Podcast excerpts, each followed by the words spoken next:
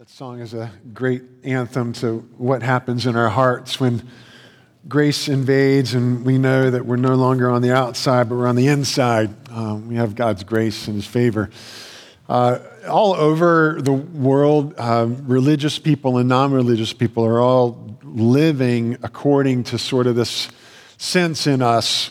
And, and it's universal. It doesn't matter if you believe in formal religion or not, uh, but we're all trying to pursue blessing.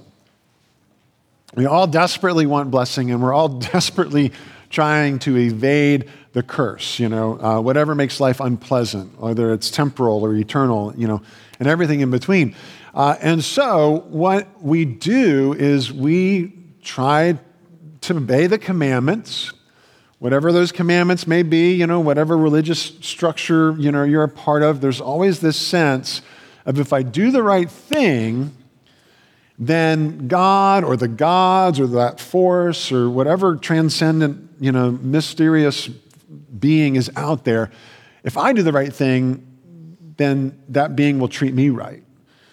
Or we do sacrifices. We either obey commands or we, or we make sacrifices and we, we, we set apart things and we, we uh, do without things in order to pursue blessings or to evade curses.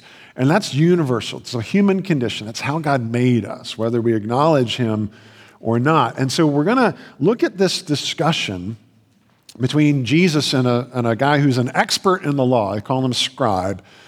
And you, you see how this conversation unpacks that theme. And it's right on the heels of the, the conversation that we saw Jesus having with the Sadducees last week. And again, it's all part of this series that we're doing this, uh, this fall about what does God say about us? Who does Jesus say you are? So let's stand in honor of God's word. I'm going to be in Mark chapter 12, verses 28 through 34. And one of the scribes came up and heard them disputing with one another. And seeing that Jesus answered them well, asked him, which commandment is the most important of all? And Jesus answered, The most important is Hear, O Israel, the Lord our God, the Lord is one. And you shall love the Lord your God with all your heart and with all your soul and with all your mind and with all your strength. The second is this you shall love your neighbor as yourself. There is no other commandment greater than these. The scribe said to him, You are right, teacher. You have truly said that he is one and there is no other besides him, and to love him with all the heart, and with all the understanding, and with all the strength, and to love one's neighbor as oneself is, is much more than all whole burnt offerings and sacrifices.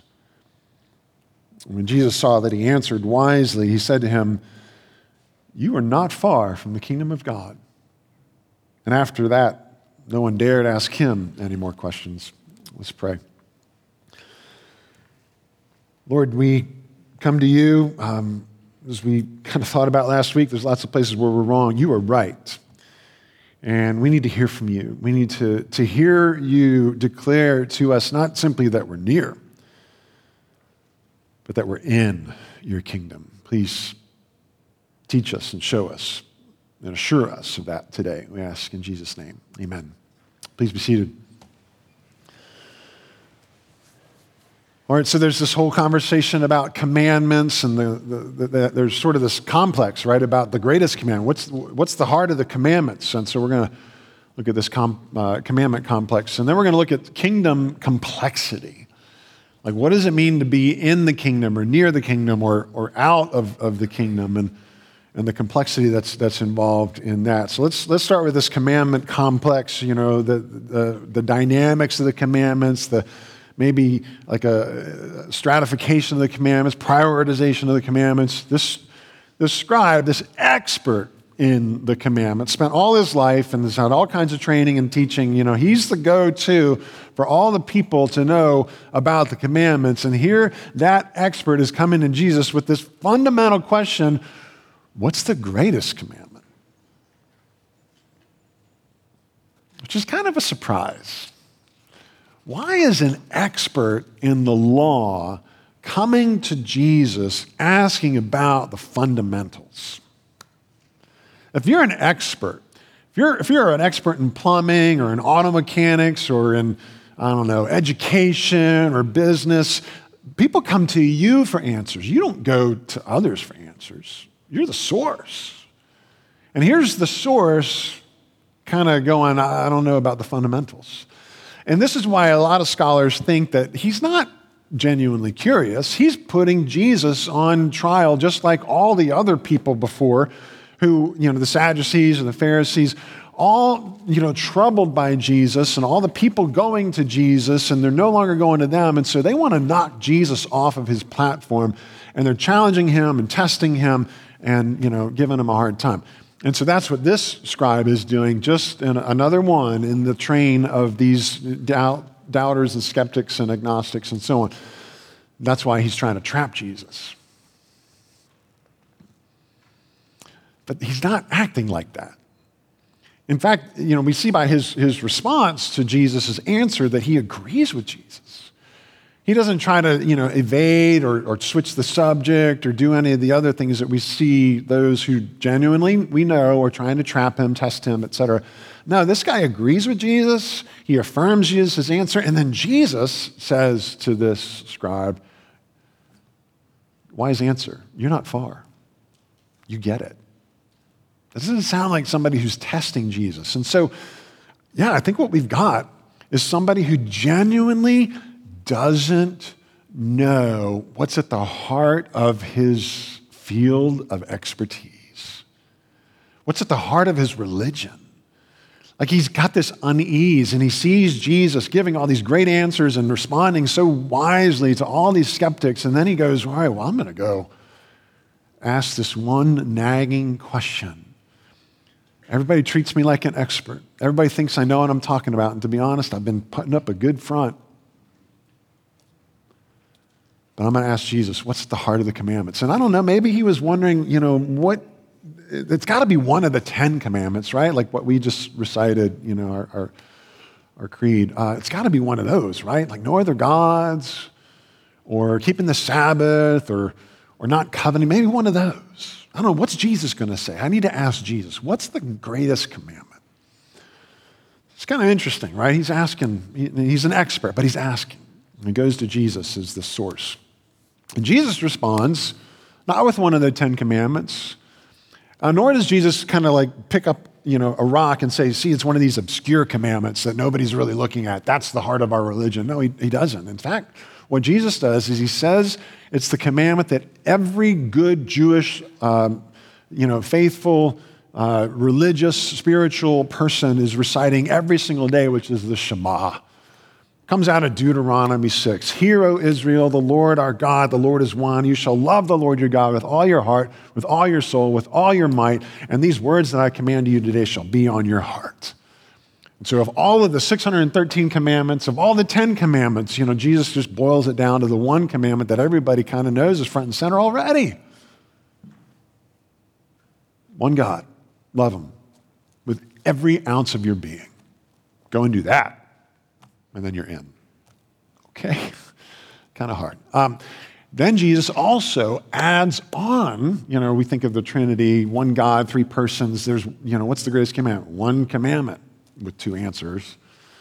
And so Jesus tacks on Leviticus 19, another commandment that would be very, very familiar to anybody who, you know, was faithful in their, in their Judaism. You shall not hate your brother in your heart, but you shall love your neighbor as yourself. I am the Lord. And so Jesus says, There's no other commandment greater than these. And, and again, you see that each of these, this Shema and this neighbor thing, both are talking about the prominence of the heart, of the soul, of you know, your inner being with every ounce of your being, that this is not about our external obedience. This is not about checking boxes, keeping the rules, showing off your report card. See, God, I kept all the commandments. Now you owe me. I, have been, I've been good. I've been a good boy, a good girl. Now you be good in return. That's, that's the outward kind of philosophy, orientation to the law. Jesus saying, no, no, no, it's inward. It's something that involves you and your, the center of your being. You, you know, if you're going to have integrity, this has to come from the heart. So Jesus says there's no greater commandment. And then look at the, look at the scribe's response. Verse 32, he says, You are right. That's, that's fundamental. You got to acknowledge Jesus is right. And you have truly said that God is one, there's no other beside him. Love him with all your heart, all your understanding, all the strength, and, and love your neighbors yourself. And this is much more than all whole burnt offerings and sacrifices. Wait a minute. Like, we have, we're talking about commandments. Why, why does this scribe, you know, just grinding the gears? Now all of a sudden we're talking about sacrifices. Why does he jump in the tracks and, and looking at the sacrificial system?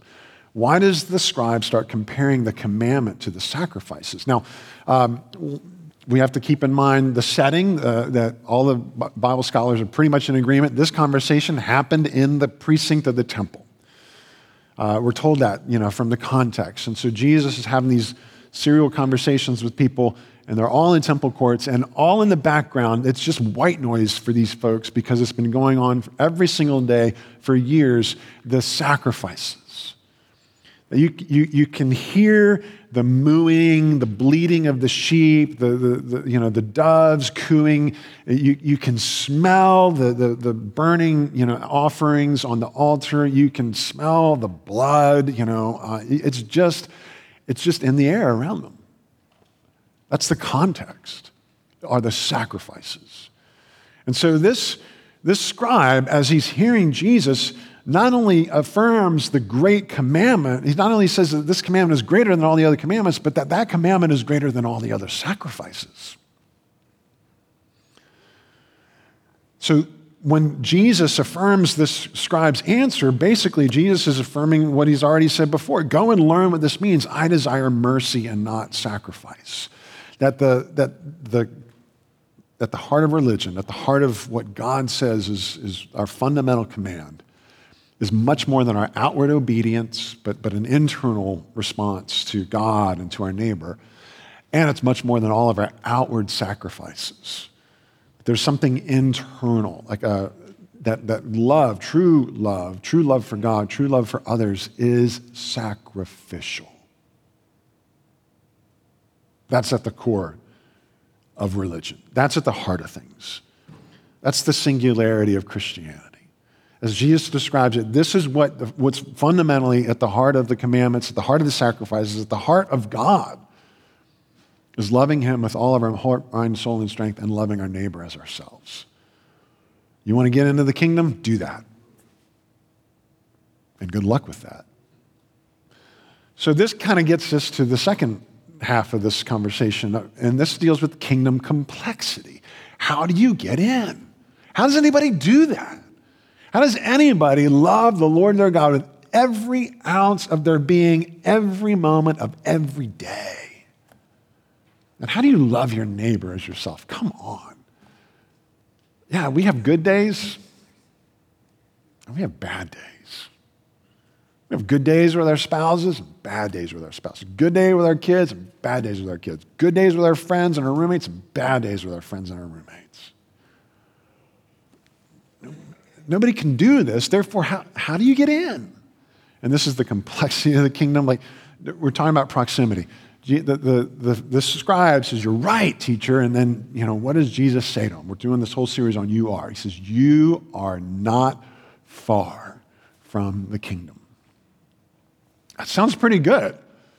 I mean, I, that's not bad. I mean, Jesus isn't saying you are so you know, lost and far off. You're, you're hopeless. Get out of here. You're, you know, you, you, go, go come back when you've got a clue. That's not what Jesus says. He says, You're not far. Good for you. Wise answer. Well done. But that's kind of an interesting way to put things. You're not far from the kingdom. Is that good news? Maybe it's not, because I want to know I'm in. Not just that I'm near, I want to be in. And that's not what Jesus says to this guy. In fact, Bill Lane, uh, one of the commentators I like, he says that Jesus' statement is deliberately ambiguous. Jesus knows what he's saying. It's deliberately ambiguous and was undoubtedly intended to provoke reflection. So, you know, I'm here to keep Jesus in front of us. If Jesus was standing in front of you and said to you, You are not far from the kingdom of God, how would you respond? Let's acknowledge first and foremost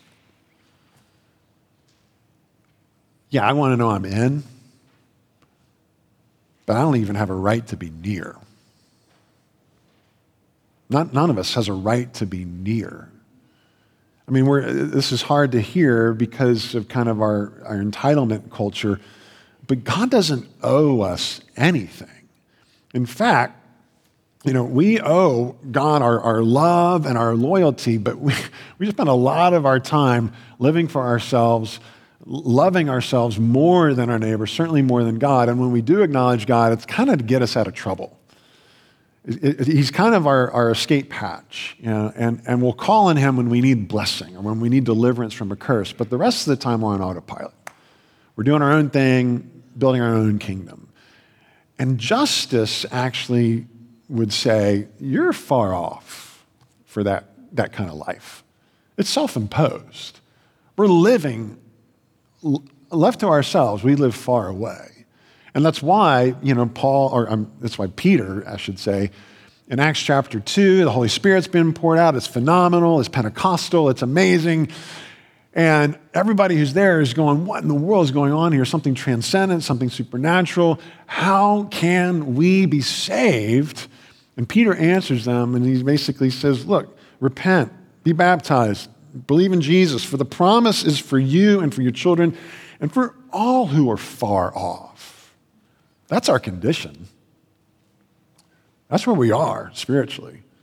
Left to ourselves, we're all far off. Paul says the same thing, but now in Christ Jesus, you, you who once were far off have been brought near by the blood of Christ. And so, you know, this is, this is what happens to us. We view the commandments through the lens of, of blessing and curse.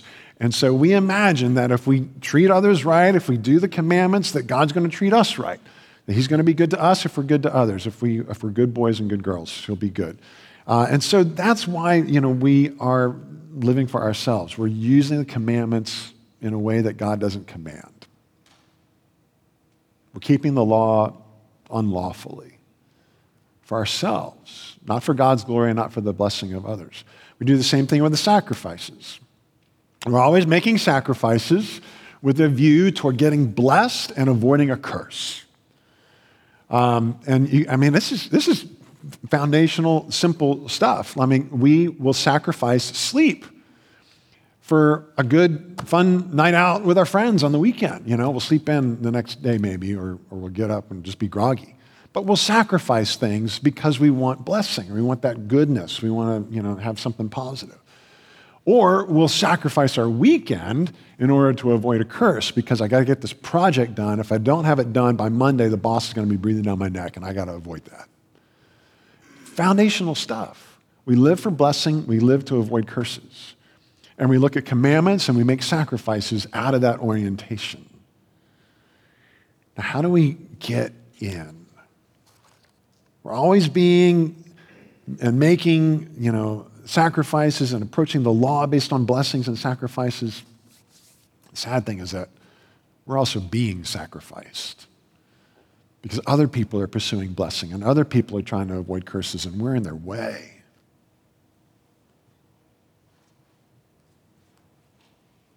Human sacrifices are made every day. And people are being sacrificed on the altar of racism, on the altar of on demand abortion,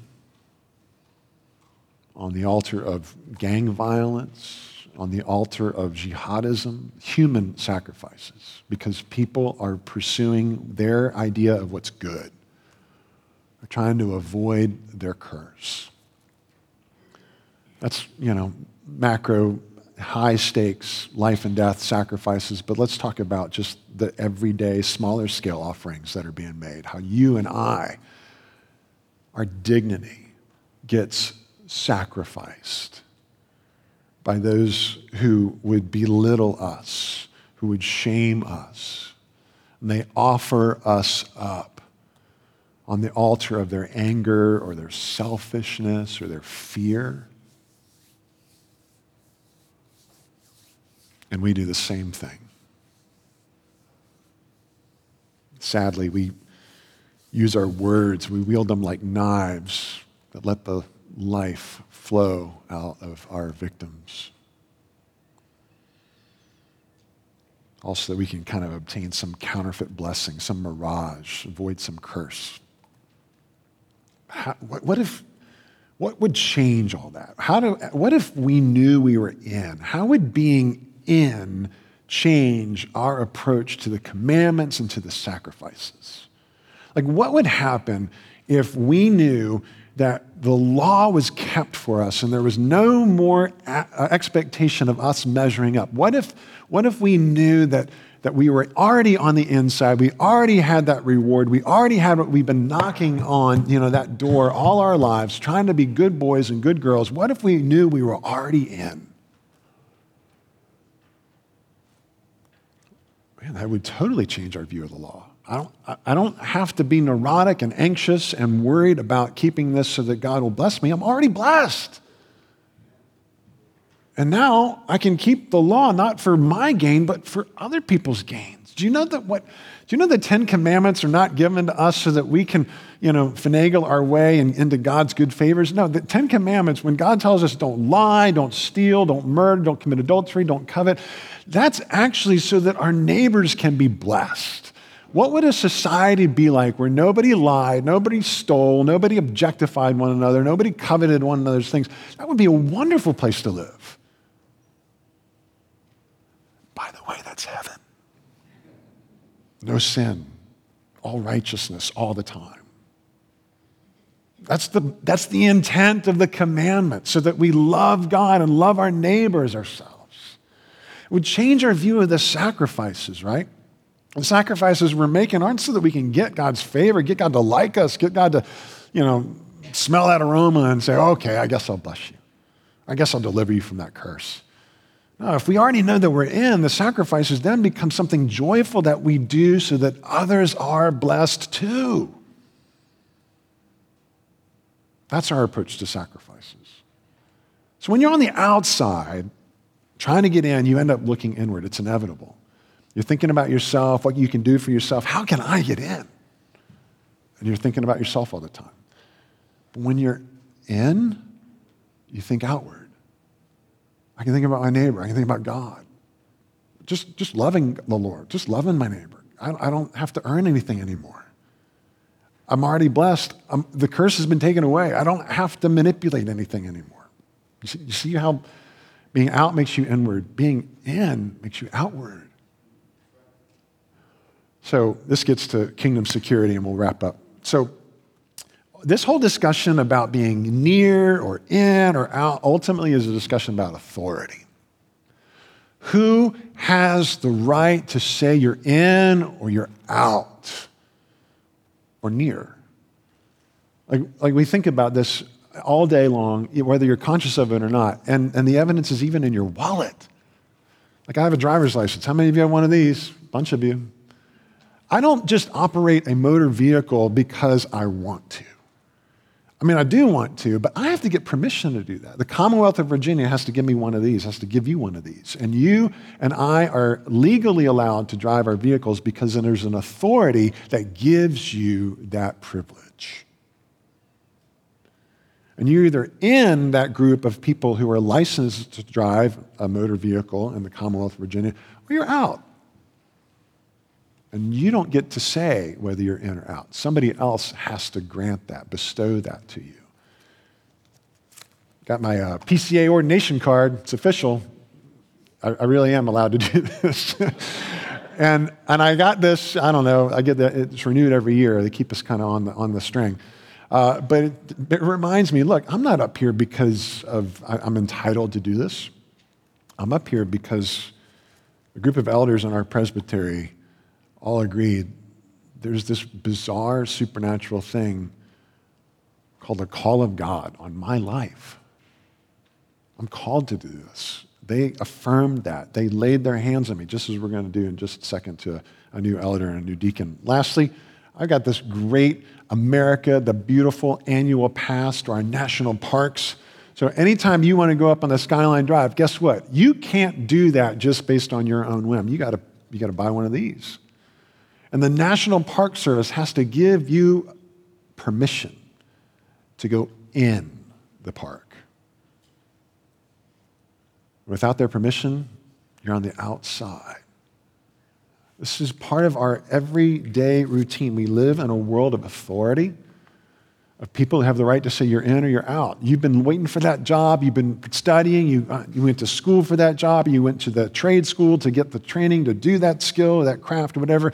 And you've got your dream job that you've been wanting, you've been trying to get, you've been putting out the resumes, you've been, you know, uh, looking, scouring the ads and you know the online applications and so on. You just want that dream job, and that HR rep has the power and the authority to say whether you're in or out. And when that email comes, and it's from that company, and you've been waiting for their answer, am I hired or not? And you click, and then that HR rep says, "Congratulations, you're one of us," and you feel awesome. Or it says, We regret to inform you. And you're outside still. Or you've been dating uh, months, maybe years, you finally muster the courage to tell your boyfriend or your girlfriend how you really feel. And he or she responds, I love you too.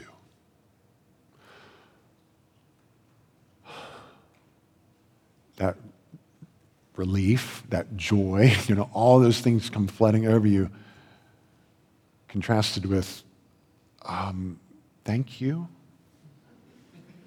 Awkward moment, and you feel empty, rejected, outside. You're in or you're out. And, it, and it, we can't manipulate this. Somebody grants that status to us. Does Jesus have the authority to tell us whether we're in or out or near? Or is he just one more male religious figure with power, claims to power, who's telling us what to think and what to do. Is he some cult leader? Is he some, you know, on some kind of power trip or whatever? This is really the issue. If you believe that he has the right, he has the power, he has the authority, he has the virtue to say whether you're in or out or near, then we need to hear what he says. If you don't, then why bother? You know, you, know, you have to decide what you think of him before his words to you mean anything.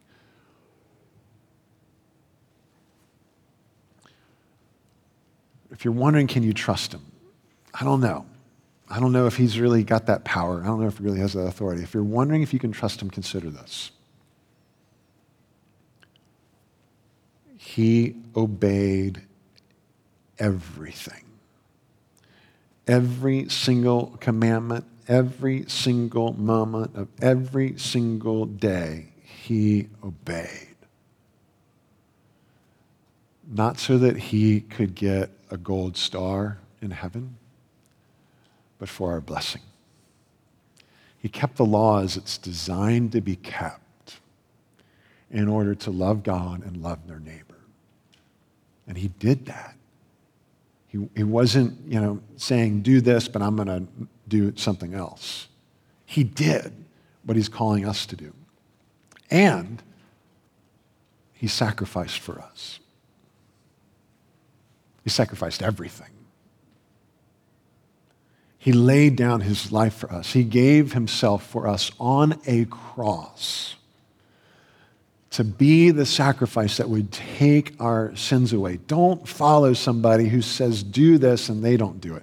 Don't follow somebody who says, sacrifice this, and they don't make any sacrifices. But when we're talking about the one who obeyed everything perfectly for us, who gave everything fully for us, you can trust him. The sacrifices that people would bring, their own goat, their own cow, their own birds, you know, all these different, offerings that people would bring. They were, they were the sacrifices that they brought. Do you know who Jesus is? He's the Lamb of God. Not our lamb, God's lamb. Jesus is the sacrifice that God gave for us because we can't bring enough. God, because He loved us, gave us a perfect sacrifice, who obeyed perfectly, who covers our sins perfectly. God didn't want to be without us, He doesn't want us outside. He wants us in with Him to be His children, His sons, His daughters, His citizens, stones, and His temple pillars, and His, you know, in His temple. He wants us in. That's why He gave us Jesus.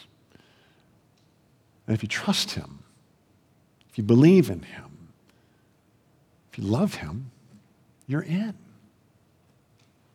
It doesn't matter how much you obey or not obey. It doesn't matter how much you sacrifice or not sacrifice. What matters is how much He obeyed. What matters is how much He sacrificed. That's how we're in. He is our golden ticket. He gets us through the pearly gates. And that's what transforms our view of the law and of the sacrifices of God and of our neighbor. Because when you're in, then you're outward. And we can start looking at the law on, as, as, a, as just a blueprint, as a plan for how do we love our neighbors well. We start looking at our sacrifices, not for what I can get, but how can I bless my neighbor? Are you in? If you believe in Jesus, you are. If you're coming and going, I, I, I think what Jesus says is good, but you're not sure if you believe, you're near, you're close. All that remains is saying yes to Jesus. Let's pray. Lord, we give you thanks that you gave us Jesus, the Lamb of God, your Lamb, your sacrifice for us to bring us near, to bring us inside, to make us your people, to make us your sons and your daughters. We give you thanks for your love for us, how you kept the law, you made the sacrifice, so that, so that our view of the law and sacrifices can really be changed, so that we can start loving you and loving our neighbor as we do these things. Lord, would you change our hearts? Uh, all of us need continual transformation.